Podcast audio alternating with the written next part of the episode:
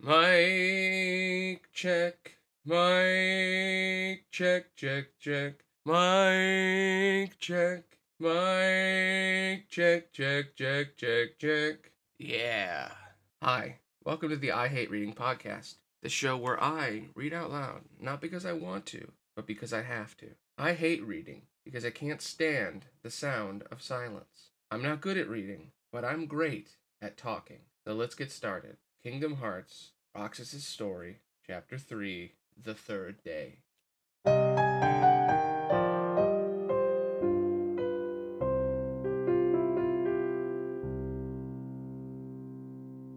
Hey, it's been a while since I did this. I've been kind of on a break. I know I said in like the first episode I had this down packed, but I've had a lot of personal stuff behind the scenes. So I'm ready to just come back in and read this book. So let's do it. The third day. Last time we did this, Roxas was enjoying his summer vacation with his friends, and there were some mysterious men watching him in the distance. One of whom we may know, but we're not sure. Let's keep going. In the deep black darkness stood a girl with pale skin and flaxen hair. Who are you? Roxas asked, but she only smiled, telling him nothing. And Roxas's consciousness slowly returned from the dark back into the light. His awakening on the third day was gentle and serene. Who was that girl? he murmured, sitting up in no particular hurry. Suddenly, he had the sense that someone was standing in the corner, and he turned. Huh? She was there. The girl from his dream. That couldn't be real. Roxas rubbed his eyes, and when he opened them again, she was gone. A dream? He felt like he'd had another long dream last night. And then, at the end, that girl appeared. She had seemed familiar, somehow, and kind. There was a note left for him in the space below the tracks. Meet at the station. Today's the day we hit the beach. And don't sweat about the money. It was from Hayner. Roxas tucked the note in his pocket and left to head for the station.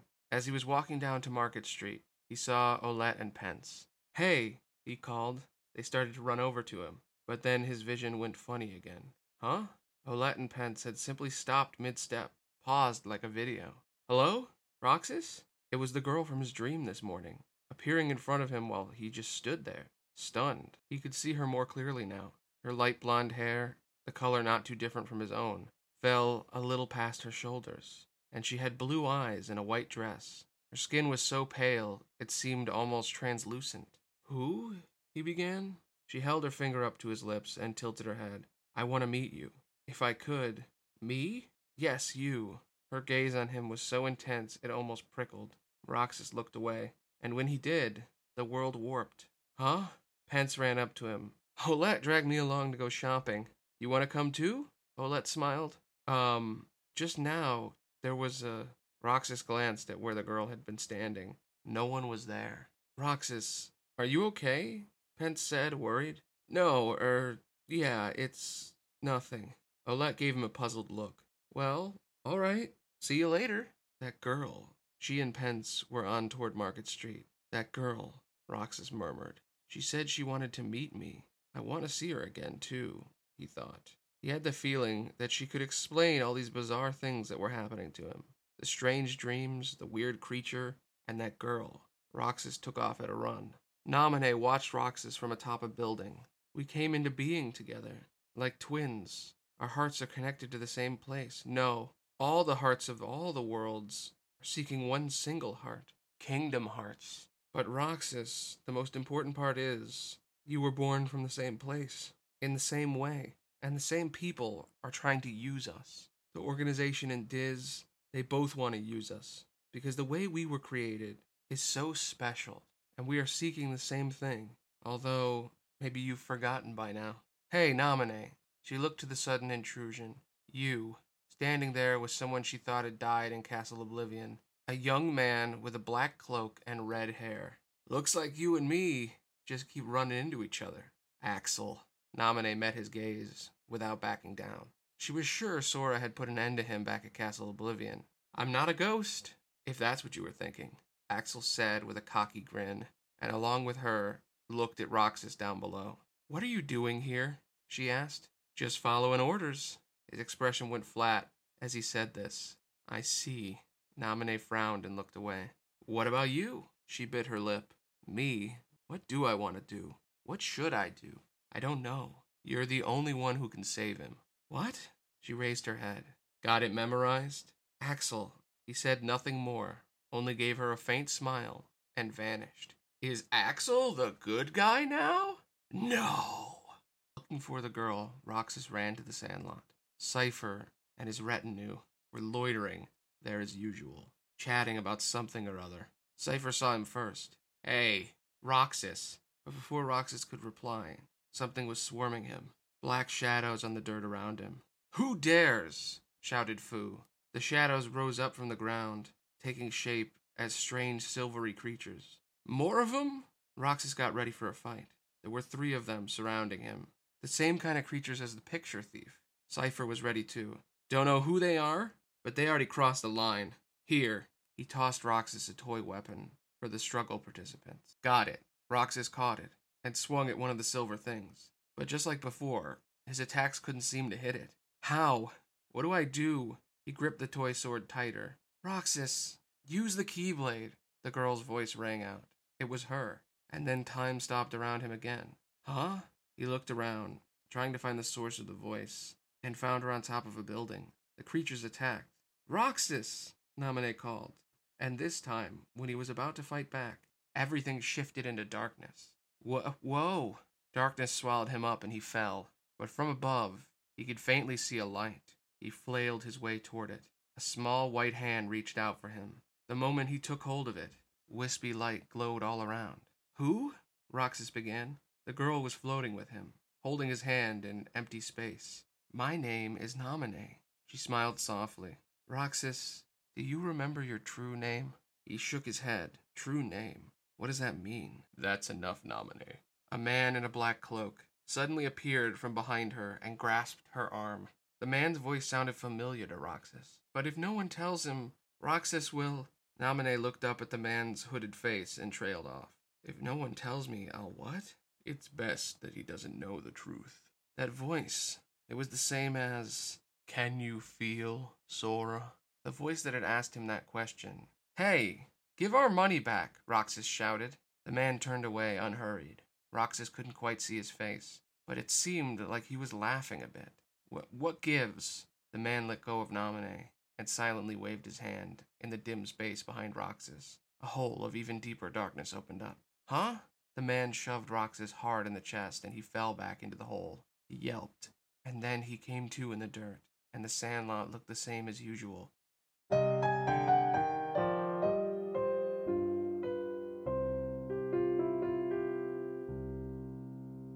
Well, looks like Roxas was in a whole heap of trouble. Thought I'd take a little break for a second.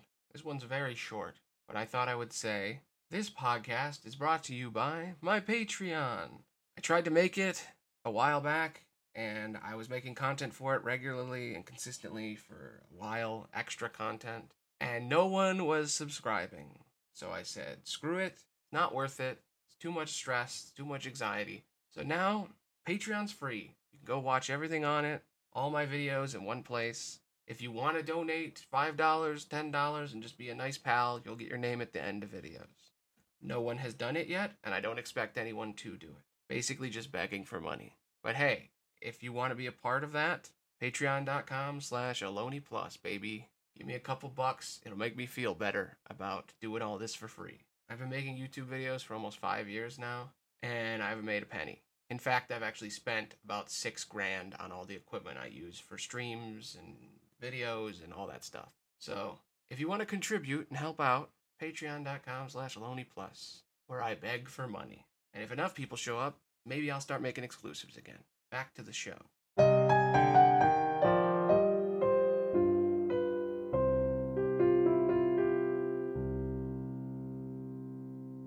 Seifer, you should strike a pose, you know? Rai was cheering. How's this? Awesome. After Rai and Seifer's voices came a flash and a click of a camera shutter. Apparently, they were taking pictures with Roxas passed out on the ground. One more, you know? Roxas sprang up and rushed at Rai. Hey, what are you doing? Keepsake, Fuu said. Those freaks in the white jumpsuits are gone, you know? Rai told him. Gone? What were those things? Roxas asked Seifer, who was staring at him. That's what I want to know. Seifer nodded decisively. And if they don't wise up to the rules around here, I might have to take disciplinary action. Yeah, Seifer's always looking out for the town, Rai crowed, as Fuu turned back toward the entrance of the sandlot. Man, Rai is obsessed with Seifer. Hayner, Pence, and Olette were there, watching the proceedings. Hmm. Hayner frowned and turned away. Pence and Olette exchanged glances and followed suit. Wait up! Roxas hurried to catch them. Hey, no chickening out on the tournament tomorrow. Seifer called after him. Roxas pretended not to hear. When Roxas got back to their hideout, the mood dropped. You hung out with Seifer's gang today? Pence said, looking a little upset. No, it, it's not like that. A moment later, Roxas redirected the conversation with a nervous question. Oh, yeah. How was the beach? You guys went today, right? Well, Olette replied with a glance at Hayner. It wouldn't be the same without the four of us. Sorry. Roxas hung his head apologetically. Hayner wouldn't even spare him a glance. So Roxas jumped up and approached the other boy. Hey, what if we go tomorrow? We could get pretzels and. Hayner bluntly turned his head away. I promised I'd be somewhere. Oh, oh. Then Roxas finally remembered. Tomorrow was the struggle tournament. Ooh, drama. I'm out of here. Hayner got up and walked away. Heavy silence settled in after him, and Olette gave a tiny sigh. Roxas and Pence stared. Roxas, Pence started. Sorry. Roxas hung his head again. Restoration at 48%. Ooh, boy, that's some drama. Relationship problems. You were hanging out with that other cool guy who everybody likes more than me, and now I'm jealous. I'm jealous that you didn't come to, with us all the way over to the beach. We've been trying to go to the beach together. Why don't you come to the beach with me, bro? We didn't go to the beach because we, we waited for you. Not like I like you or anything. Namora loves having like a, a bro friend that's like really attached to you. Debatable whether or not all these guys have crushes on each other or if it's just the fact that in Japan people are more free. I don't know. But reading it as an American in English after it's been translated 40 times, it really seems like all these guys are like really crushing on the main character. I'm probably just reading into things. He was there with Diz in the shadowy room. The computer made faint whirring and clicking sounds. Was that Naminé made of data? he asked. No, Diz replied, staring at the screen. Naminé hijacked the data herself. Look at what she's done now. Completely beyond my control. He clenched his fist, slammed down on the keyboard in frustration. The computer beeped softly. Calm down, he told Diz, deflating slightly. That's the first time I'd seen him show any emotion. It doesn't matter, Diz said. As long as Naminé fulfills her purpose, we needn't worry about what befalls Roxas. At that, he spun on his heels and began walking away.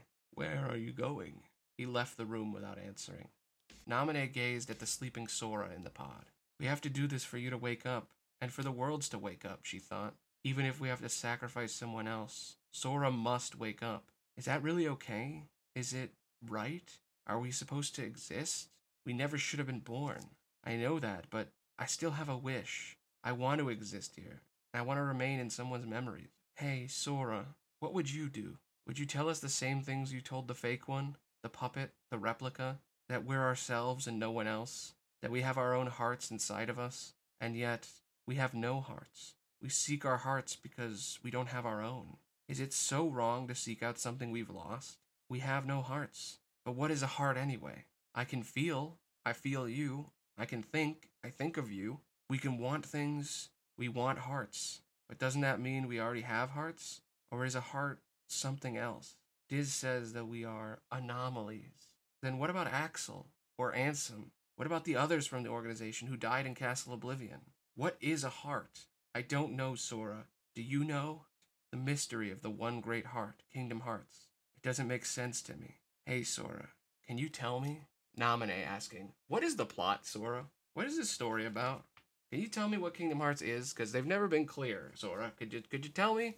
I know you've been sleeping in that pod for a long ass time, but uh, come on, just tell me, bro.